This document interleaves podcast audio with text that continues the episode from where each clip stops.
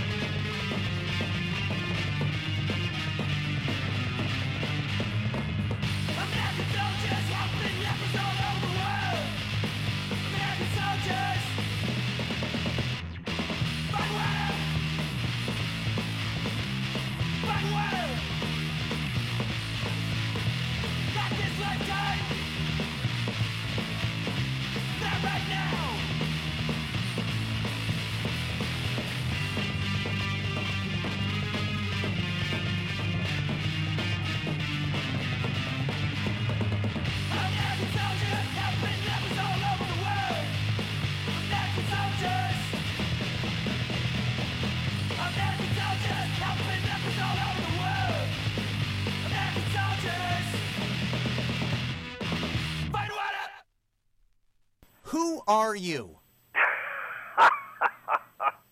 I'm John Lydon. I'm half a century young and looking good at it. And John, PiL are back on the road. Who's in PiL these days? Bruce Smith on drums, uh, Lu Edmonds on uh, various assorted instruments from uh, the Middle East, uh, including a guitar for those who like Western twangs, and Scott on bass. John, I thought it's really interesting that Bruce Smith is back in the band because he also played with the pop group and the Slits. Yeah. Have you heard the new Slits LP? No, that's nothing to do with it. But have you heard the new Slits No, I LP? haven't. I thought it's really cool that Paul Cook's daughter is playing in the Slits Oh, now. that's been quite some time, that. Holly Cook is in the Slits. Yeah, that's that's, that's quite some time. Uh, uh, my my wife is uh, Ariana, the lead singer's mother Have- of the Slits. So we're all interrelated. John Lydon, do you know that Sue Catwoman's kids have a band too? No, I don't know. Gosh, I must be out of date. Do you find all this out on Twitter? Exactly. They're called Good Weather Girl, and it made me think, when was the last time you saw Sue? Oh, I remember the Weather Girls. No, not the Weather Girls, although they were good. oh, I used to love the Weather Girls. They were hilarious. When did you last see the Weather Girls? Oh, that's ages back now. But me, I like all kinds of music. When was the last time you saw Sue Catwoman, John Lydon? Long time ago. Why do you insist on adopting that John Lydon moniker? Well, should I just call you Johnny then, or Yeah, John? John. John, please. It sounds a bit too formal, and uh, it's rather like being interrogated by uh, Norwegian police. Okay, I guess it's just to help identify you to the radio listeners out there in case people wonder. okay, gotcha. So I understand what the format is. in case people are wondering who I am talking to, but they will recognize the voice from many years of rockin'. And also, John, you are a gooner, aren't you? You are a gooner. Uh, I've supported Arsenal since I was four years old, yes. I would be very careful of the term gooner, though, because that's a term uh, uh, which, uh, in its original format, was uh, applied to the Arsenal football hooligans and not the regular fans. I was phoning you here from Vancouver, BC, and we once had an NASL team called the Vancouver Whitecaps, and there were some connections between the Whitecaps and Arsenal. And I was wondering if you could tell the people about Alan Ball. He used to play for the Whitecaps. Oh, Alan Ball of Arsenal fame. Yes, he played for the Whitecaps. Oh, most wonderful player. Loved that man's skill and style on the ball. Uh, his career really was made at Everton, and he kind of finished up at Arsenal. But, you know, we love him still. A legend. He played for the Vancouver Whitecaps, helped them win I the. doubt if he does that now. I mean, he must be nearly nearly 60. Well, he did in 1979. He helped win the soccer bowl. But I was just thinking, there's quite That's a few. That's fantastic. God, I'm really pleased you, you brought that up because uh, I, I love to hear of like uh, of old players doing well, you know, in their, in their retirement years. Another Because far far too many of them are, I don't know, sent to the knackers yard, you know, like poor old horses for dog food. John, another player that played on the Whitecaps from Arsenal was Jon Sammels. Do you remember? Oh yes, Johnny Sammels. What can you tell the people about Johnny Sammels? Well, he was an odd player. Some didn't like him at all because he could be fairly inconsistent. But for me, he wore the red and white of Arsenal, therefore perfect. I'm Sure. very loyal to my Arsenal. Yes. In fact, I'm a loyal person generally, except to uh, the royal family. Well, thank you for answering these Arsenal questions because I've one last one here about Arsenal. We had Pierce O'Leary play for the Whitecaps. Not Who? Pierce O'Leary, who is David O'Leary's brother. oh, that's fun. And I think David O'Leary, isn't he the classic Arsenal player? Isn't he one of the most famous Arsenal Yes, players yes, ever? and then he, he went on to be an unclassic manager for such teams as Leeds United. uh, I used to kind of, uh, David O'Leary used to drink in a pub I used to drink in, around the back of Finsbury Park. Was that the Sir? He comes from a time when Arsenal players actually used to uh, socialise with the locals. Was that the Sir George Robey pub? No, it was the Moray Arms. What was the Sir George Robey pub like? That was quite a famous pub, wasn't it? It was all right. It was a local. It's an. It was a pub that used to celebrate the comedian George Robey. So it was a it was a very good atmosphere to be growing up in, surrounded by reminiscences of comedy, John. It, and, and for me, a perfect backdrop to my career. Well, John Lydon, it's an honor to speak to you, and I've been trying to speak to you since, believe it or not, October the 14th, 1984, when PiL played in Vancouver at the War Memorial Gymnasium with punk rock band DOA. Do you remember that gig at all? 1984, Vancouver. You were wearing pajamas and were covered in spit. I remember not many gigs because, as you must understand, I've performed almost continuously for nearly 30 years now. Uh, but I, I always have fond memories of Canada, uh, in particularly Toronto, because I have family there. You will always run into these idiots that just love to spit at you, and they, because they've read it in the newspapers and have been ill-informed that that be the done thing. It should not be the done thing. You're spreading your disease. Uh, I, I had, when I was young, very, very serious illness called meningitis, which put me in a coma for three months. Uh, the, when I came out of that coma, apart from losing my memory, some of the side issues I've had to live with all my life is very, very bad sinus problems. And so when I'm on stage, every now and again I have to clear either my nostril or my throat from phlegm. I overproduce those two issues. Uh, but I do not spit at an audience, and I do not expect them to spit at me. Has- I always have a bucket neatly placed. So, if spitting be your proclivity in life, bring your own bucket. John, has the spitting stopped? Do people still spit? Of course, of course.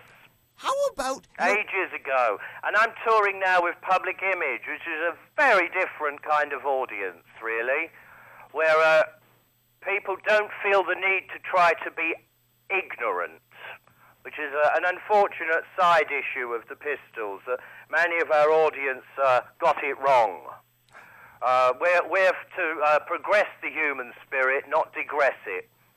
I remember though, I didn't make it to the gig of just hearing reports. And they weren't pajamas. That was my idea of style. Oh, okay. Because there also was. Black and white stripes, yes? Maybe I was confused because there's also the keyboard player for the Boomtown Rats, Johnny Fingers. Oh, who- very different. He didn't have elasticated cuffs on the ankles or the waist. Indeed. There be the style issue. John, Jim Walker, the first PiL drummer, was from Vancouver. I once asked Paul Cook about Jim Walker, and he said, You'll have to ask John about that. What can you tell the people about Jim Walker from Well, they wouldn't have known each other, so Paul was dead right. Uh, Jim Walker was a very strange character. Uh, he seemed open and friendly enough until he joined PiL, and I didn't quite understand the reasons for it. But he went very dark and somber there for a while, Was- which was a shame, and, and he didn't last very long. It was pretty incredible, though, a guy from Vancouver moving to England and then ending up in a band with you, John. Well, if you're good enough, that's what happens. Was that all through Melody Maker or through an ad? How did he end up in the actual band? I think I'd spotted an ad in a paper and, and kind of unwittingly thought, well, if, you know, why not? But it, it paid off. I mean, he was an excellent drummer. It was great, too, like from Vancouver, BC. All right, and he introduced, you know, a, a, very nice free-flowing drum style, which uh, definitely gave wind to the theme tune of, of Public Image being Public Image. Van- Miss him dearly. Very near. Apparently, he's at the moment working in film. Oh, really? He also later formed the band The Pack, didn't he? The band Yeah, The well, Pack. he also moved to Israel to work in a kibbutz for some god unearthly reason. I mean, Jim's Jim's a strange one, but fair play to him. Very near Vancouver is Seattle, Washington, and PiL have a song called Seattle. Was that song inspired by a La-Z-Boy chair that was stolen by the band Green River, who opened up for you when PiL played in Seattle? Uh, pardon? I didn't understand any of that. You talk too much and too too slurry. Oh, okay, John Lydon. Here it is. You have the song Seattle by the band Yes. PiL. When you play. Well, firstly, I'll tell you how Seattle was written. It's because we had a week off in the middle of a tour and we were stuck in Seattle. And so we coined the song title, Seattle. It wasn't at the time very relevant to the song, really, but then years and years and years later were those riots you had in Seattle over the World Trade Order. yes? And if you if you check out some of the refrains in the song about palaces, barricades, threats, me promises, it shows a great deal of foresight on my part. I had heard, John Lydon, that the song Seattle was inspired also by a La-Z-Boy chair, like a chair that had been stolen from you by the band that opened for A you. chair? A chair had been stolen. like the band that I'm, I'm sure if that was the case, a chair would have been mentioned. because apparently it was about a band. Yes, but listen, when I write songs, they're not obtuse, right? and if it was about a deck chair, I would have said so. So that's nonsense. John, when you did I'm a Celebrity, did you think about the movie Carry On Camping at all? Uh, I suppose it was in my psychology somewhat, being British and being that that's our, our fun-loving approach to such events. But no, mostly I did that to raise money for some charities that I was affiliated with. And I raised a substantial amount. Carry On Camping is That was my only reason for doing it. Carry On Camping is probably the best Carry On movie, isn't it? Though It's kind of like how the English really are. I mean, we, you know, we're we're very very good at taking things seriously when we need to, but when we don't need to, we're very good at having fun. John Lydon, did you like being on Judge Judy? No. What I think, well, let me deal with the Judge Judy issue. That was a false accusation, and the man who made it clearly went for fame and fortune. Rather dealing with any said accusation in a proper law court, he went to the TV. Uh, Judge Judy seen the uh, the falseness in his claim, and indeed I won hands down. Uh, I didn't enjoy the environment at all, and the prospect of being judged on by by a, a, a TV company utterly appalled me. Uh, uh, there's a worry I have about that kind of show that that might just lead into trial by TV, as indeed the OJ fiasco showed. Uh, where how a sensible judgment was not reached because of the TV aspect of it. Because I guess that's what I was wondering: is should all rock disputes be handled with Judge Judy? No. And indeed, I don't think you should judge the law as entertainment. Would you yourself ever consider going back to school and trying to become Judge Johnny at all? No. John Lydon, Time Zone Uh-huh. with Afrika Bambaataa was probably the first rock record with hip hop. How did you hook up Yeah, with not probably, it was. How did you hook up with Afrika Bambaataa? Uh, mutual respect of the same kind of music. Uh, in the early days of, of, uh, of what we call hip hop, which later turned into rap, people had much more open minds about, uh, about music. And you could be involving all genres of music and, and basically balancing them into a jolly good evening of dance with some social awareness lyrics. Uh, and so I took great joy of, of working with Afrika Bambaataa, and I think we made a really excellent record. Unfortunately, of course, it didn't grab the uh, the mainstream headliners that later uh, pieces of work with uh, ACDC, uh, what was it? No, Aerosmith, and uh, uh, I can't remember his name now. Run DMC, because they definitely they followed on our heels. How did you get together with the band Leftfield, John? Um, through mutual acquaintances, and uh, I used to work in uh, play centres for problem children before the Sex Pistols. My job was to uh, keep them off the streets and keep them safe and, and teach them a little thing or two about life. And indeed, one of Leftfield, Neil, did the same job. And through a mutual friend who also did the same kind of work, uh, we got together. It took uh, just a little over a year before we fine tuned it down to a proper rhythm. And the lyrics flowed naturally. Unfortunately for us, and, for me in particular, because I live in Los Angeles, you see, uh, the record was done some three months before its release. But on the day of release in Los Angeles, we had those dreadful forest fires. And so the refrain in the song Burn Hollywood Burn was automatically presumed that I was celebrating the forest fires of LA. I live in LA. I would never celebrate the burning of my house or anybody else's. Wrongly judged. But I think you are doing that song on this current tour, aren't you, with Uh? I enjoy doing it, yes. That's in a in, in a slight, uh, well, yes, a more, more seriously, definitely different way, because uh, that song uh, in the studio we used a lot of programming, and it, it, it was computer led. But when when I play live with PiL, we like to play it uh, analog. We like to play it on instruments. Although Public Image is well known for its uh, its uh, uh, its use of uh, technology, it's not the only thing we can do. John, I have the Sex Pistols on 8 track, believe it or not. I have the Sex Pistols on 8 Oh, that's showing your age.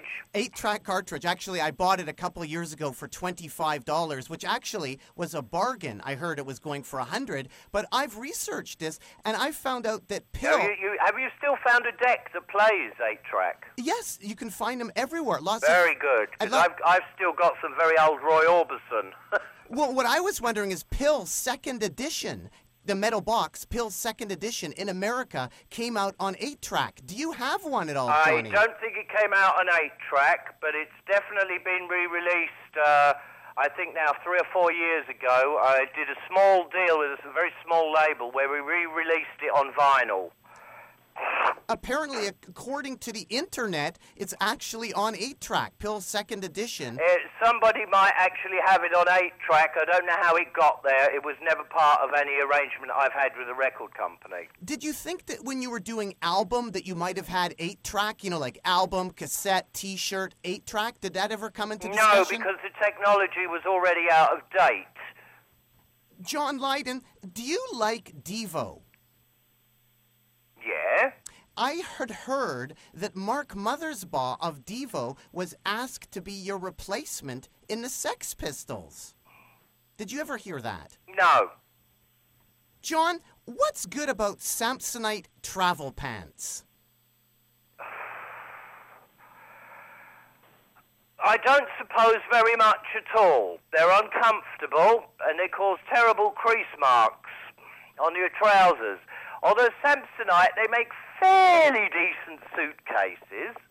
Uh, made a brilliant line in travel pants uh, some years ago, which I still have to this day.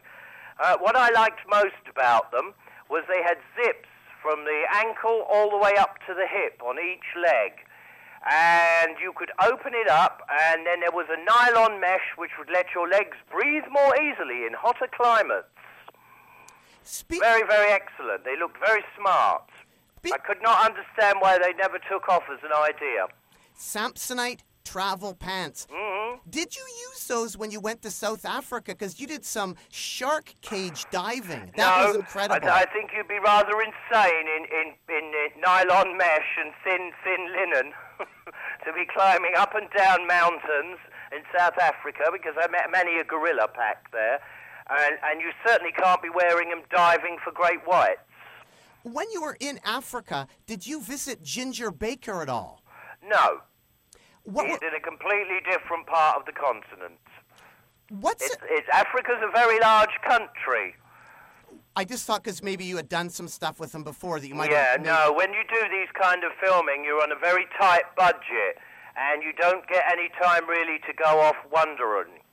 How? What was it like with the sharks when you were down with the sharks Thrilling. in a cage? Thrilling because I'd studied marine biology and had a, an interest in sharks, I suppose, ever since I'd seen Jaws.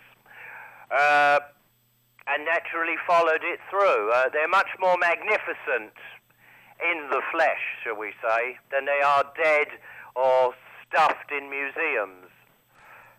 You, They're a thrilling creature, and I totally respect. John, you did As indeed I do all all walks of life, all frames of life. Iggy Pop, John, did an ad in the UK for insurance. Noddy Holder from Slade did a great fish and chips ad, and you did an amazing one for butter. Yeah, well, that was a product I actually believed and backed and supported because uh, British products uh, in Britain are getting a, a hard shift of it, and foreign exports are killing what, what is British commerce. And so I was quite happy to back that. It, it had one of the best NME headlines ever. The New Music Express had the headline John Lydon revives country life butter sales. That was a great headline. Yes, apparently by some 87%. So it was a successful campaign all round. But the, the point being that uh, at the time there was a lot of negativity that was uh, slung at me, that I was somehow selling out and becoming commercial. Well, I will always be commercial when it's backing British product. Indeed, I am a British product myself.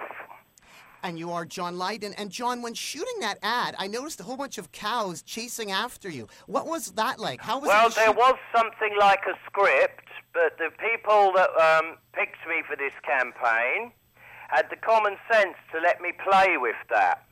And so there was a lot of improvising, which is why it works so well. That's the real John having fun. Preparing for this PiL tour, John, what sort of food do you eat? My friend Ronnie, Country life butter. What sort of other food or what sort of drinks do you have? Because my friend Ronnie from the band The Muffs saw you in Venice at one time having a smoothie. Do you like smoothies? No, he's telling a lie. I don't drink smoothies. What do you drink then to prepare for a tour? Uh, Brussels sprout juice. John, at one time you gave a special sandwich with salty tasting mayonnaise. Yeah, well, we'll not go there, thank you. Okay, how about the quadrophenia? Phil Daniels recently said you, John, were almost Jimmy in quadrophenia. Yes, I was. Who are you? Yeah, I, I went for that role because Pete Townshend asked me to, but uh, I had a, a somewhat of a disagreement with the Who's manager, and so it, it never came about, which is a shame because uh, although Phil Daniels did a fantastic job, got to say, but I could have added something to that. What did you think, John, about the mod revival bands like the Purple Hearts or the Chords or the Merton Parkas? Were you kind of. I'm never very much interested in revivalism in that way uh, because uh, I have a better term for it. I call it genre hopping. It's too easy for you to pick up on what somebody else has done, and then it's like stealing someone's coat and claiming it as your own. When you really should be spending your time creating something completely new from your own sense of individuality. Is- Understand? I do indeed. And is that what the Public Image Limited song Memories was about? No. John, I was also curious about Hawkwind. Over the years, people have wondered what exactly was your role. Like, were you their LSD supplier? Were you another? were you their roadie? Were you another Harry in the crowd? What was your role, John? Well, uh, off the top of my head, I can't think of a suitable refrain for the, the for the, the letters LSD. But no, that was not my role. They were a band that were great fun live, and I used to love at an early age uh, travelling off to uh, the the rock festivals, and and usually on my own. And uh, Hawkwind would always be playing those kind of events, and I, I love that sense of community you, you could get from the very early uh, uh, festivals. Uh, these days, those kind of festivals, they're too orchestrated, you feel manipulated, and it's, you can't even go to the toilet without a credit card. And so it, it's uh, it's taken on a different different role for me. It's not really community run or community uh, appreciated. It's more constructed and contrived. But at the same time, good bands do play them. I do them myself from time to time because indeed you have to. Otherwise, you'll starve. That's the business we live in. John, when you're going through customs, you've seen an awful lot. Did you actually? No, I'd put it a better way than that. The customs have seen an awful lot of me. Yeah, boom. Yes, they have indeed. But I was curious. I don't know what it is they're looking for, but honestly, it's it's it's back to Brussels sprout juice, which I will, I will always and, and baked beans and cabbage. Uh, I will eat these things before I take a long flight because I'm aware of what customs may be trying to pull on me at the other end or pull off me, to be more accurate. Didn't you once encounter a customs guy that had an actual mohawk? That must have made you feel at ease. A customs guy. Well, it's like the times they are a changing. I, I found it deeply hilarious and, and heartwarming in, in an odd way. Do you still like? You know, welcome to Britain. Yes, we're going to strip search you with mohawks. Just to make you fit in. it's odd that a hairdo that's actually the symbol uh, uh, against repression has been incorporated into repression. What But on the other hand, I do kind of understand airport security because, um, as I've let it be known, me and my wife were once booked on that Lockerbie flight, that Pan Am special, and we missed that flight uh, because my wife was slow at packing, so we changed it to the next day. And if we were on that plane, we would have been blown up. Uh, so I do understand airport security because I, don't think anyone innocent should, should have to suffer that way. And it's not so much you being blown to smithereens, it's, it's what it did to my family members who had all presumed that I'd caught the flight and seen that on the news, that it was blown out of the sky. It's, it's quite, quite, you know, unnerving.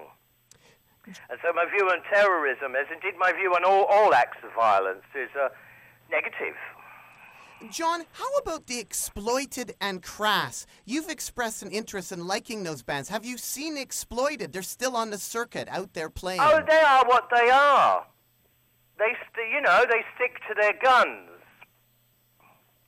It's a limited range, but that's fine for them. It, they do what they enjoy, and they do it really well. And, and so, more power to them. People who do this because they like what they're doing are the people that interest me. Well, for instance, the vibrators are still going. The vibrators are still playing. I think they're So they should. With a battery change, anything is possible. Ah, Boom, yes, they are still rocking, and we're still rocking here with John Lydon, live from his place in Los Angeles, California. I'm Nardwuar, the Human Serviette. PiL are coming up on tour very soon. Going to be hitting all the stages all across North America. And, John, I was wondering, did the Ruts play better reggae than the Clash? Who? The Ruts. Did the Ruts play better reggae than the Clash? Neither of them, and they shouldn't have bothered to try and mess with a musical format that neither of them uh, understood too well. I mean, apart from my many things in life, I mean, I, I was DJing reggae in reggae clubs uh, at 15 years old. Um, and because for me, where I come from, Finsbury Park, was a, a very working class, mixed culture neighbourhood.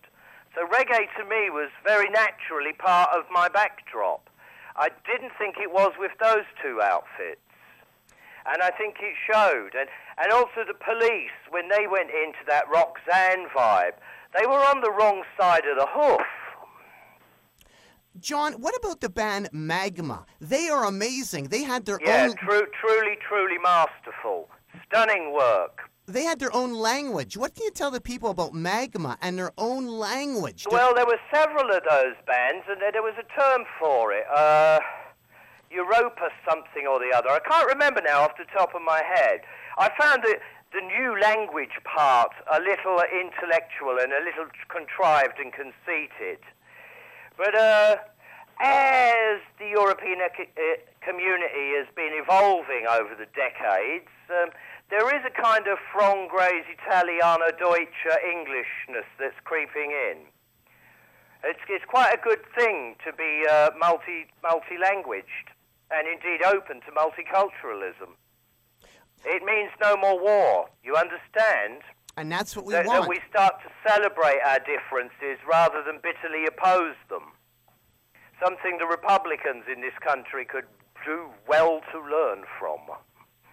John, was the Can remix record called Sacrilege? Was that named? I, I don't know the remix. Uh, uh, for me, Can was as it was originally, as I used to see them live. Because I heard that they named the record Sacrilege because you wouldn't do a remix. In other words, it would be sacrilegious to mess with Can material, and that's why they called it Sacrilege. Who did the remix? Well, I thought that you were asked to do a remix. Oh, I was. Uh, yes, this is true. My gosh, this is so long back now. Um, I wouldn't do it. And they called it No, I see. I see no reason to because it's. Why do I need to stick my name on their hard-earned work? If they want to remix their own material, that's well and fine, they have every right to. But the last thing a band that good need is a bunch of outsiders hobnobbing with, with, with their material. Kind of destructive, really How when record companies allow what took so much effort to be so original in the first place to be just thrown out there to a bunch of preposterous new young brats on the block, it's not a good thing. do you yourself have any Can bootlegs? How much Can? No, no, no, I never, ever, ever have bought a bootleg in my life. I never will. It's uh, thievery. What do you remember about playing with Screaming Lord Sutch? Uh, how funny he was. Not much else. Uh, he actually did understand reggae, and he did it extremely well. He was bang on the money because he was brought up in that environment. It wasn't him jumping on a bandwagon. Screaming Lord Sutch was pure, good, jolly, decent reggae, actually. Here is a letter from June 18th, 1976, from the New Musical Express. And it says, I'd love to see the Pistols make it. Maybe they'll be able to afford some clothes, which don't look like they've been slept in. and do you know, John Lydon? How sweet. But the point being, yes, many of my clothes when I'm on tour, I do sleep in. Because you can't be lugging huge suitcases of stuff around with you. It slows you down. And when you have to leave very early in the morning from one hotel to another and travel great distances, the last thing you want to be doing is remembering where all your different accoutrements are. And so, you know, it's nice, but unless you're volunteering to carry my suitcases around for me, I'm going to look like I slept in my clothes, and that's it, period, the end. And do you know who wrote that letter? Stephen Morrissey. He was the one that wrote that letter. Stephen? Morrissey. Morrissey. Oh, him with the flowers. Yes, he wrote that in June 18th, 19... How sweet. He'd do anything to get famous. Send that man a dandelion. Did you ever see him around L.A. at all? Uh, he came to a Pistols gig we did here at the Greek Theatre. He didn't mention the letter that he wrote then from 1976. No, that would be utterly ridiculous. Um, How about Bill... it's very, very difficult to meet people backstage because you're full of angst and care about your own gig, and you can't be getting involved in in uh, in, in distracting conversations. It's it's it's it's uh, it's it's it's never. I've never found it easy to socialise at my own venues. I'd much rather leave, you know, as soon as I come off the stage because uh, it's too hard. You, you, you're not in any fit frame of mind to uh, to debate anything on any serious level because you're exhausted. How about some of your old friends from Britain? Have you had them over? Has Billy Idol ever been to your house? Have you ever talked to him very much in L.A.?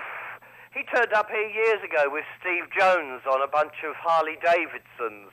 Oh, and I think the Clash bass player was, with them. And I told them to go away because the noise was appalling.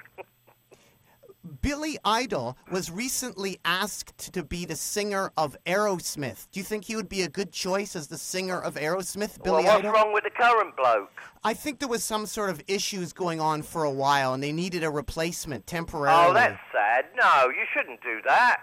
Billy wouldn't be into that, would he? Do you know what I mean? When you do that, you're taking something away. You- You're not making it better. Although Paul Rodgers singing Queen songs kind of worked. Yes, and of course, Paul Rodgers lives in Vancouver, British Columbia, Canada, as Does well. he now? Have I put my psychic left foot in it? Yes, you have indeed another Vancouver connection. Paul. Rodgers is stunning. I, I've seen him uh, recently sing. It was fantastic. I just uh, there's something good about that bloke. But then I loved Free very very much when I was young. They they were the festival band of all time. In the new movie The Runaways, we see Joan Jett making her own Sex Pistols T-shirt. Oh, you've seen that now. Is What? it out? Uh, yes, it is. Right, I've got a song in it. What do you think about The Runaways? What did you think about The Runaways? They were a fun band at the time, and, and it was good to see from America that girls could take on the men. Although we were used to that in England through punk, because there were many girl bands who held their own with men bands. And, gee, we viewed each other as equals. So it was kind of neat that Americans were offering the same perspective. But it wasn't really. It was still girls' day out. Well, speaking of Vancouver and movies, did you ever see the movie Ladies and Gentlemen, The Fabulous Stains that had Paul Cook and Steve Jones in it that was filmed in Vancouver? Yeah, there were some strange scenes in that. Which ones did you think were strange? I'm not going to go into it, but you know, it kind of backfired on poor Paul Cook. and I use the word backfire quite deliberately. Paul will get it, and anyone who's seen the film will. But go on. Oh, what was the last DVD that you rented? Uh, I, I tend not to. What was the last movie? If it's not available on cable, then I'm not really interested. Uh, I don't enjoy going to cinemas because uh, it's too many people want to want to talk to me, uh, and so I'm, I'm not allowed to be myself. It's, it's very difficult when, when you've become a public figure and you're known. It's uh, you get very little time out. John Lydon. As indeed, as you told me, somebody spotted me drinking a smoothie here. You know, I mean, how how irrelevant is that? Well, I think that might have been the highlight of his week to see you Oh, drinking a that's, smoothie. That's so not right, and, and, and so misunderstanding me. You know, I, I view myself as a regular human being, and, and, and I don't like people to interrupt my regular processes. John, the band The Desperate Bicycles, they were one of the first DIY punk bands. They had the guitarist Dan Electro. Do you remember the Desperate Bicycles at all? No. How about alternative TV? What did you think of alternative TV? Uh, quite interesting. So, uh, but this is this is going back way back, and I mean, there's been a hundred thousand bands since. But uh, these were great bands, really, because of the, the difference that punk w- was offering. There was so many variations.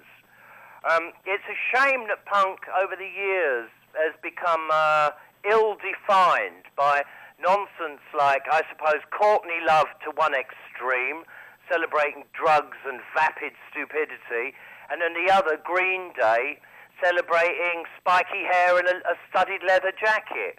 Ne- neither of those two statements really uh, have managed to um, come up with anything valid, verbal-wise. They're not for the improvement of the human race. They're just there to mimic and, and quite frankly, mock us. One of my favorite bands from that era, as well as the Sex Pistols, was The Boys. They are still going with the Vibrators too. The Boys. Do you remember The Boys at all? First time? Yeah, I met them a few times. They, they could be all right. When any of these But again, it's that backstage scenario. You know, I mean, I, I, I, ACDC too, um, uh, Judas Priest. uh, I mean, all these bands. I mean, I love to say hello, but it's when you come off stage, there's not much more you can be offering in terms of conversation.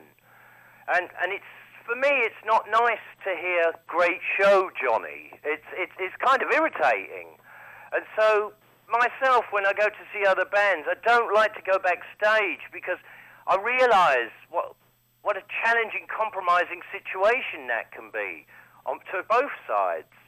It's a real pressure, but I suppose it's the only way, really, fellow musicians can get to meet because we don't really have any, any social network outside of that. At least I don't.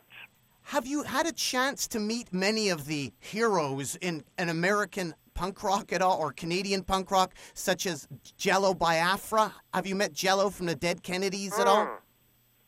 Yes, I have.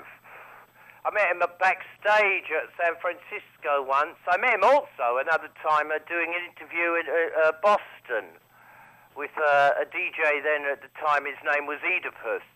Um, and both times I thought he talked too much and over intellectualized everything, and it seemed kind of humorless. And whatever his personal agenda was, I thought it was too predominant for me. There, there was no, you know, give it a break, you know, lay off the showbiz and just be a human. He was too busy selling himself, deliberately trying to be outrageous, which is always nauseating. Well, he's done quite a bit of music, and he's still doing it. So at least yeah, he's still and he'd doing be better it. off letting that talk for him, because it, it, it can be stifling a conversation with him. Johnny, last You know, it's everything has to be explained instantly, and, and I, I disagree. There, there are times where, as human beings, we just need to socialise in a more friendlier way. And indeed, you can learn far more from humour than you can deadpan seriousness. and Johnny, It's not a war all the time. You don't have to walk around wearing your angst. Who do you think was your favorite American punk band? Did you like the Avengers who played with the Pistols? I never viewed it that way, and I've always bitterly disagreed with um, those kind of definitions. Uh, in fact, I never really accepted the term punk or any category. Anything that labels us lessens us. I myself have tried to help spread the word of PiL quite a bit when I've been interviewing bands. I interviewed a Canadian band called Simple Plan. I don't know if you've heard about them. They were like a pop punk band. And they were wearing some t shirts which were really generic, and I thought I would give them a PiL shirt to wear during the interview. So I gave them a PiL shirt to wear during the interview. So I've tried to give PiL shirts to bands that I think should wear PiL shirts. I would find that a little compromising to my personal philosophy because I don't insist that anyone should wear anything that I've dictated to them. They didn't keep the shirt on. Although I do understand your sense of fun, but the fact is that they put it on at all shows a weakness of personality.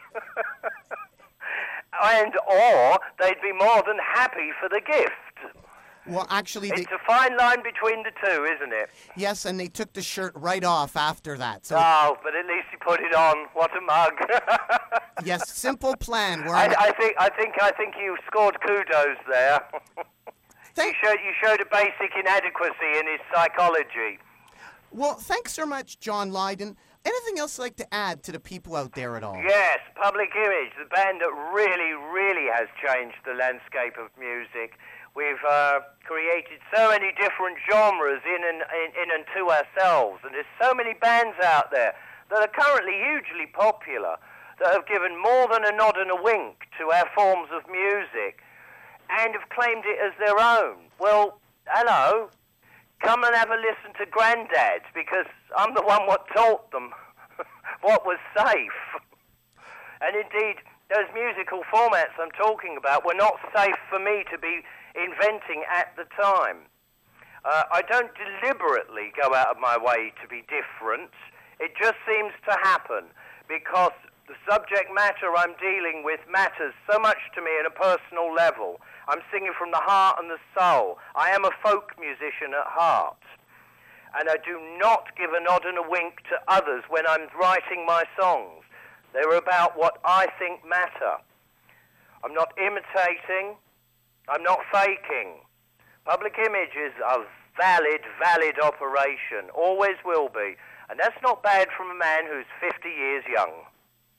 Well, thanks so much, John. Keep on rocking in the free world and doot doodaloot doo. Do, do. Do. Come on, you gooners! Great. Thanks so much for your time, if John. Arsenal could be of any more assistance to Canadian soccer, I'm more than happy. Long live the Vancouver Whitecaps, right? That's a brilliant combination. I must get their shirt. We'll have to get one to you. ah, I'm sure I can procure my own. And we'll also get you an eight track, too, from second edition. If people are listening, maybe they can send you the I've never track. seen it. I, I, I pay no attention to what's available on eBay. You understand? But maybe somebody from their personal But collection. I, I don't know. I'm, I'm not. I'm not one for collecting memorabilia, least of all of myself. Well, I want to say your bandmate, Paul, was really nice because when I talked to him in 1990. Oh, Paul Cook. Yes. Oh well, he's just a genuinely nice bloke. When, when I talked to him in 1996, when you played in Vancouver, I told him about the Ladies and Gentlemen, the Fabulous Stains movie. He didn't have a copy. I offered to bring a copy to the gig, and then he put me on the guest list, and I went backstage and met him. Yeah. So that no, was, he's a nice person. And then it's really great that now his daughter is playing in the Slits. Yes, that's very good, Uh, little Holly. And then now you have a member of the Slits in your band, Johnny, on the PiL Tour. Listen, my stepdaughter is the lead singer of the Slits. And you have I don't need any more Slit members. Well, thanks so much again, John, and keep Hey. on rocking in the free world. May the road rise and your enemies always be behind you. Okay, talk to you later. All right. Okay, bye. This is a Mr. T adventure story. You can follow Mr. T and his gymnastic team friends, Miss Bisbee, Robin, Jeff, Woody, Spike, and Kim, in your very own book. It's easy. Read along.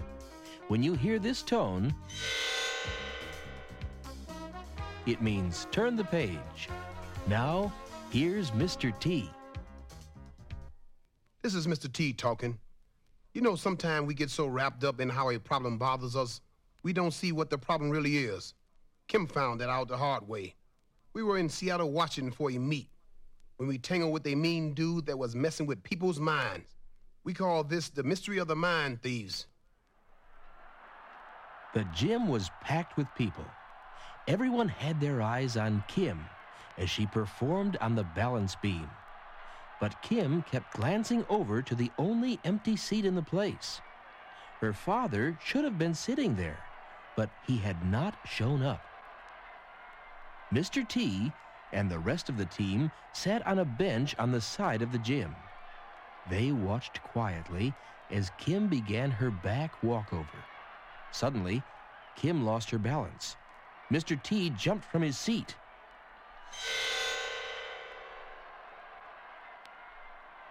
Kim slipped and tumbled to the floor. Mr. T and the team ran to help her. Kim, are you hurt? Robin said. Only my pride. Kim said. You weren't concentrating. Said Mr. T. I know. I guess I'm a little upset that my father didn't show. He's here on business, but still, you would think he could spare the time to see me. Kim said. Now don't jump to conclusions. He must have had a good reason. Said Mr. T. After the meet, Mr. T and the team returned to their hotel. Kim's father was staying in the same hotel. Kim and the other kids went up to see him. Kim knocked three times. Suddenly, the door flew open and Kim's father stood there with a strange look on his face.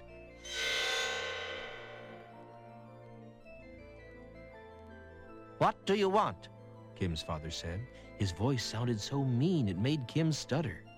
His eyes glared straight ahead and never blinked. I I wanted you to to meet my friends. Kim said. I don't have time for this stuff. I'm busy. Go away. Kim's father slammed the door. Kim turned around and faced her friends. Her lips quivered. What did I do to deserve this? she said. Then she turned and ran down the hall, tears streaming down her cheeks. Later that night, Jeff and Woody saw Kim's father leave the hotel. He was with a man dressed in a long black coat, and wearing a big black hat that covered his face. Jeff and Woody followed Kim's father and the mysterious looking man outside. The man pushed Kim's father into the back seat of a long black limo. Then he got into the car and sped away.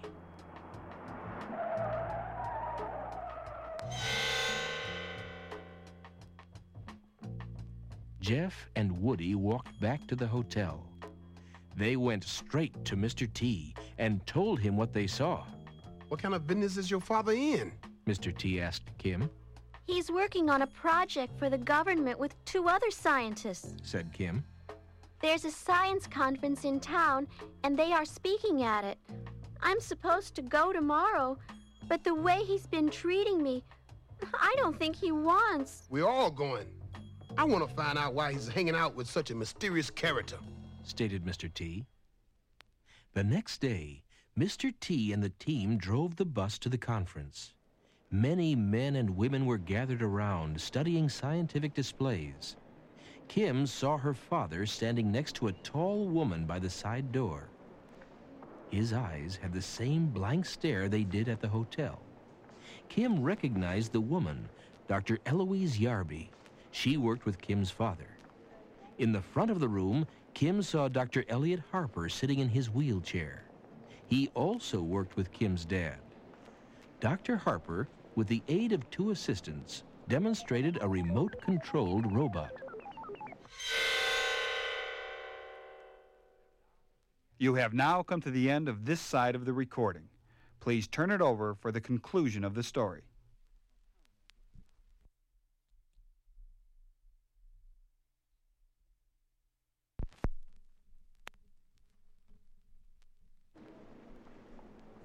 Mr. T and the team stood by the front door while Kim tried to talk with her father. He didn't even look at her. His eyes gazed into space. Go away, he said, then turned and walked out of a side door. Kim turned to Dr. Yarby, but Dr. Yarby quickly followed Kim's father. Kim returned to her friends with tears in her eyes. Why does he treat me this way? she asked. Suddenly, Dr. Harper started slurring his words. The team turned toward the stage. Kim noticed that Dr. Harper had the same strange look on his face as her father. His eyes stared straight ahead and never blinked. Suddenly, he slumped over and passed out. The two men helping him grabbed the wheelchair and pushed him through the door.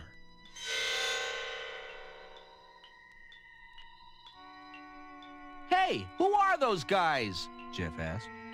I've never seen them before. Kim replied, Looks like they're kidnapping Dr. Harper. Let's find out. said Mr. T. The team charged after the two men and Dr. Harper. Mr. T and the team followed them outside. The two men pushed Dr. Harper up a ramp into a van. When they saw the team approaching, they shoved Dr. Harper back down the ramp and into the street. The men jumped into the van, which sped away. Dr. Harper rolled out of control into the path of a speeding truck.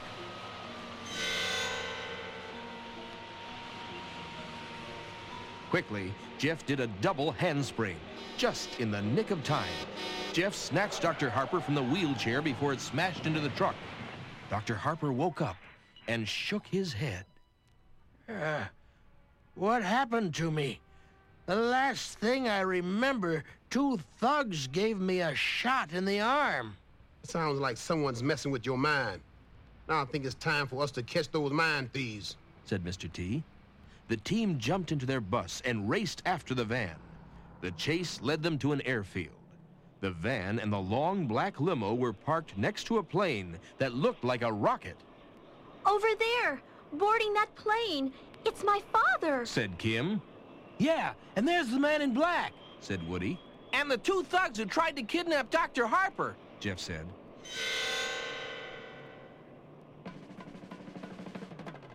Mr. T drove the bus toward the plane. Hang on, we're gonna hit.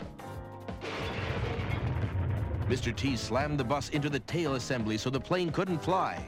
The three bad guys grabbed Kim's father, leaped to the ground, and tried to make their getaway. The team jumped out of the bus. Jeff and Woody nabbed the two thugs. Kim caught up to her father and the man in black. Knock her down. Push her out of the way. said the man in a high pitched voice. Kim's father shook his head, blinked, and rubbed his eyes. No, you can't make me hurt my daughter. Mr. T ran up and grabbed the man in black. He pulled off the big hat to reveal Dr. Eloise Yarby, So he's really a she. said Kim. Just like that, no one would suspect her. said Mr. T. Kim's father was fully recovered. That's right. Dr. Yarby, Dr. Harper, and I were working on the most advanced unmanned space probe ever. She stole the plans and tried to steal our minds with her mind control formula. She was going to sell our ideas to a foreign power. Kim hugged her father, How could my mind control formula fail? asked Dr. Yarby. There's something stronger than your formula. That's how. It's called love. Now I'm taking you and your gang to jail. said Mr. T.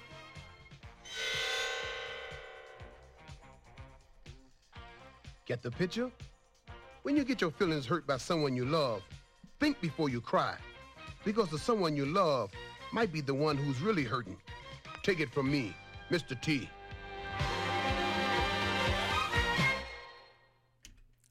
And you're still listening, hopefully, to the Nardwuar, the Human Serviette Radio Show. Thank you, Chris Horrific, for constantly tuning in, at least I know since March to 26th, 2010. And that's when I first broadcast my interview with Johnny Rotten, Johnny Lydon. And you heard that interview, followed by Mr. T in The Mystery of the Mind Thieves.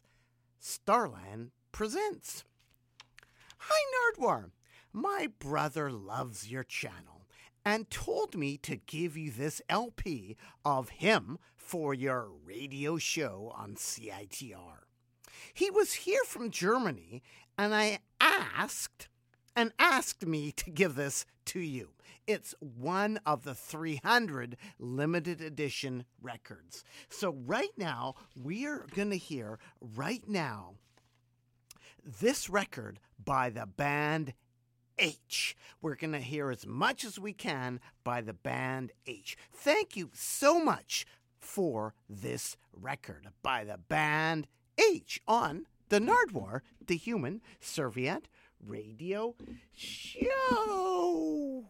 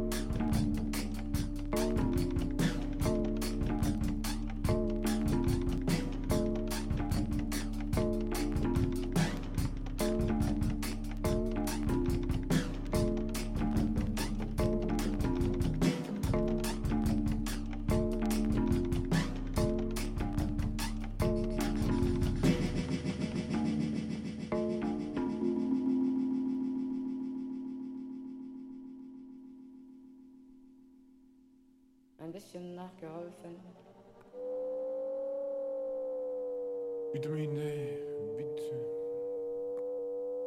Vitamin D, bitte. Ein bisschen nachgeholfen. Vitamin D, bitte. Vitamin D, bitte. Vitamin D,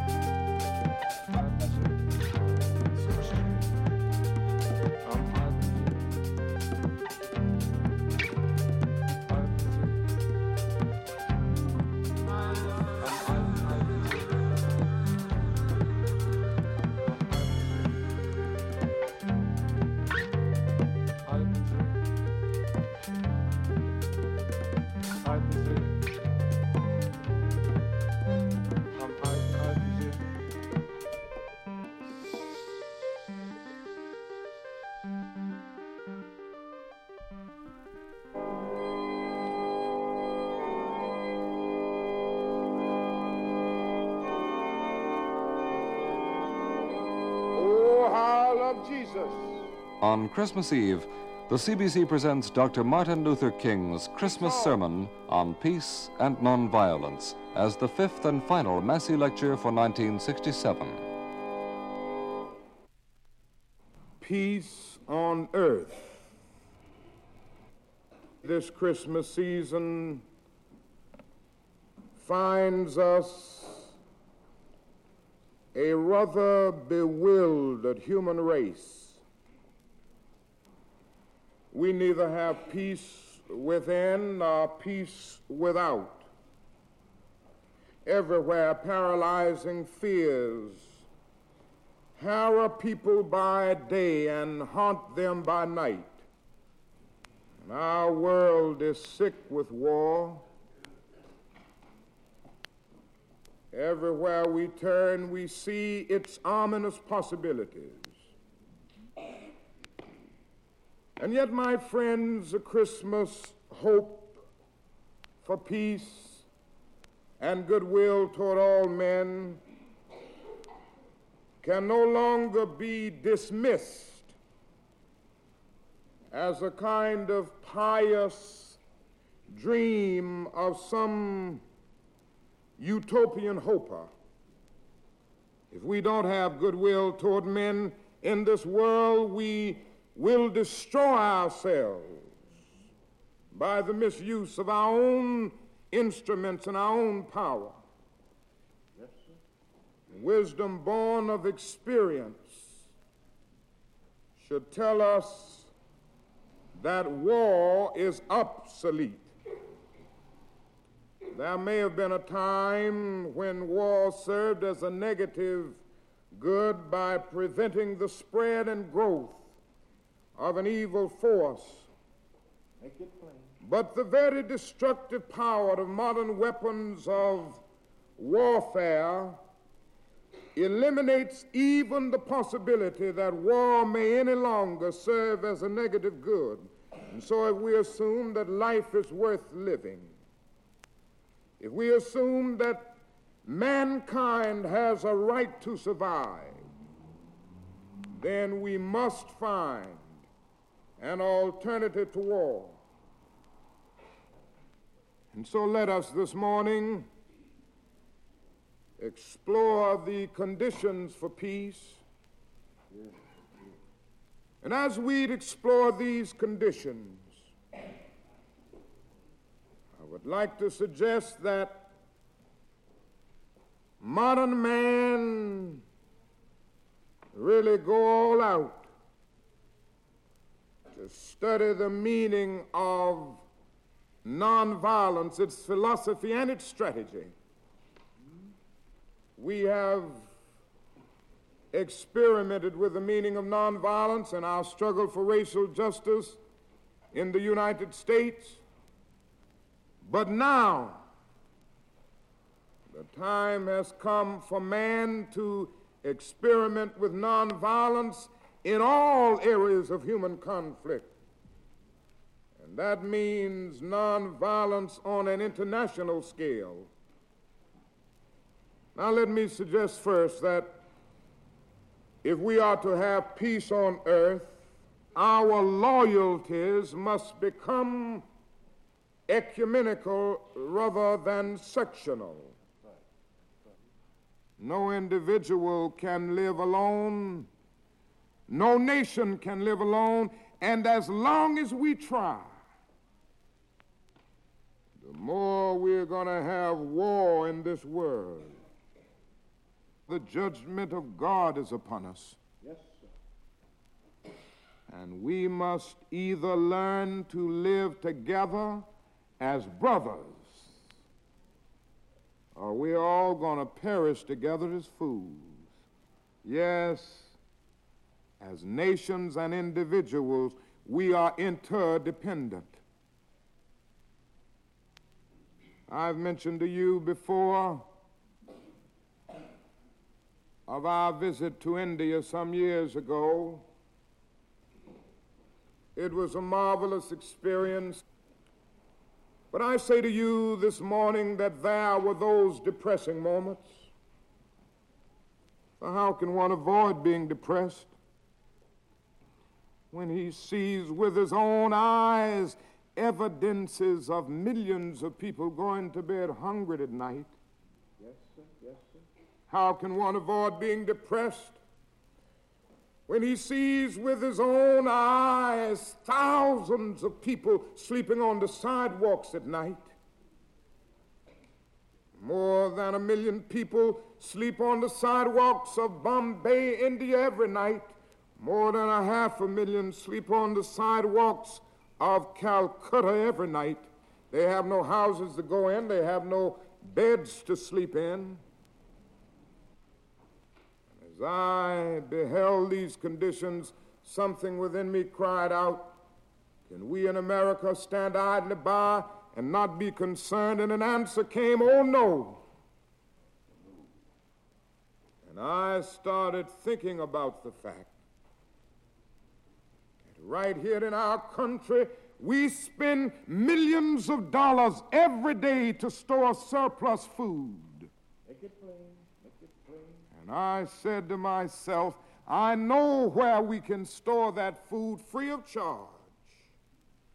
In the wrinkled stomachs of the millions of God's children in Asia and Africa, Latin America, and even in our own nation who go to bed hungry at night. It really boils down to this that all life is interrelated. We are all caught in an inescapable network of mutuality, tied in a single garment of destiny, and whatever affects one directly Yes, sir. affects all indirectly. We are made to live together because of the interrelated structure of reality. And did you ever stop to think that you can't leave for your job in the morning without being dependent on most of the world? You get up in the morning and go to the bathroom and reach over for a sponge, and that's handed to you by a Pacific Islander. You reach for a bar of soap, and that's given to you at the hands of a Frenchman. And then you go in the kitchen to drink your coffee for the morning. That's poured in your cup by a South American. Or maybe you want tea. That's poured in your cup by a Chinese. Or maybe you're desirous of having cocoa for breakfast, and that's poured in your cup by a West African. And then you reach over for your toast, and that's given to you at the hands of an English speaking farmer, not to mention the baker. And before you finish eating breakfast in the morning, you're dependent on more than half of the world. This is the way our universe is structured. It is its interrelated quality. We aren't going to have peace on earth until we recognize this basic fact of the interrelated structure of all reality. Now, let me say, secondly, that if we're to have peace in the world, men and nations must embrace the nonviolent affirmation that ends and means must cohere.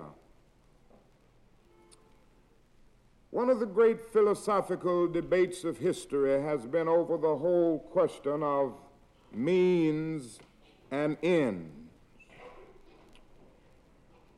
And there have always been those who argued that the end justifies the means, that the means really aren't important. The important thing is to get to the end you seek. So if you are seeking to develop a just society, the important thing is to get there, and the means uh, really aren't important. Any means that will get you there. They may, may be violent, they may be untruthful means, they may even be unjust means to get to a just end. There have been those who have argued this throughout history.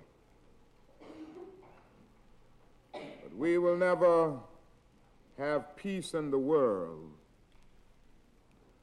until men everywhere recognize that ends are not cut off from means because the means represent the ideal in the making and the end in process.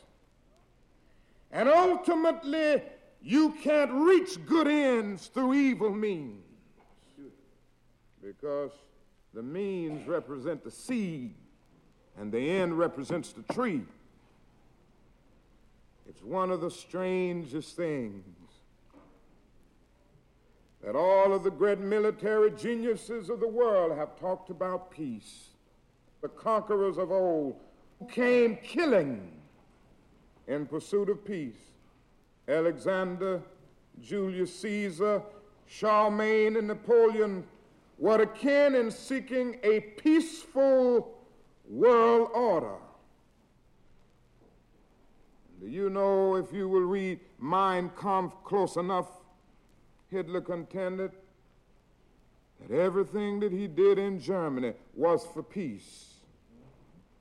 And the leaders of the world today talk eloquently about peace. Every time we drop our bombs in North Vietnam, President Johnson is talking eloquently about peace. Make it plain.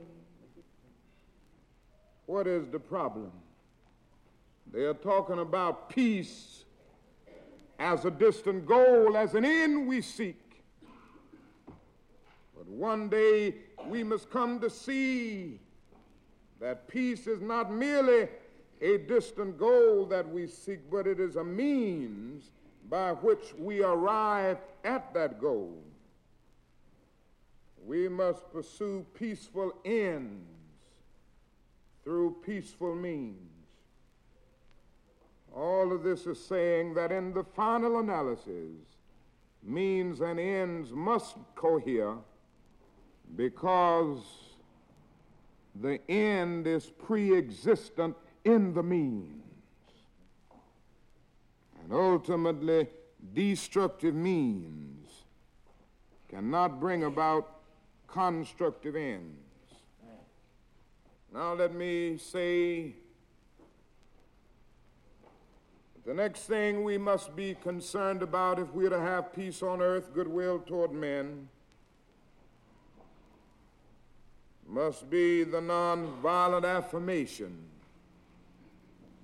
of the sacredness of all human life. Life is sacred. Every man is somebody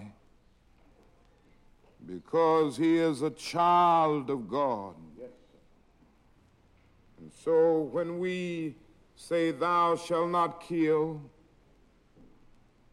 we are really saying that human life is too sacred Yes. to be killed on the battlefields of the world.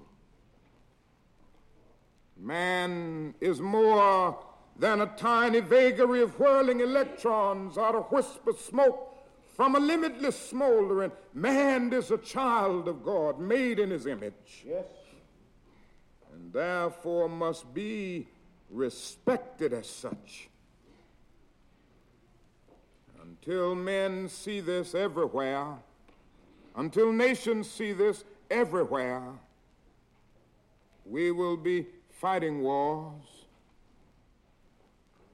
But one day somebody should remind us that even though there may be political and ideological differences,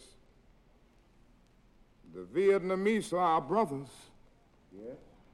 The Russians are our brothers. The Chinese are our brothers. And one day, One day. we've got to sit down together at the table of brotherhood.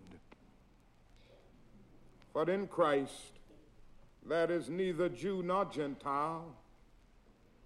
In Christ, that is neither male nor female. In Christ, that is neither communist nor capitalist. In Christ, somehow, that is neither bond nor free. We are all one in Christ Jesus.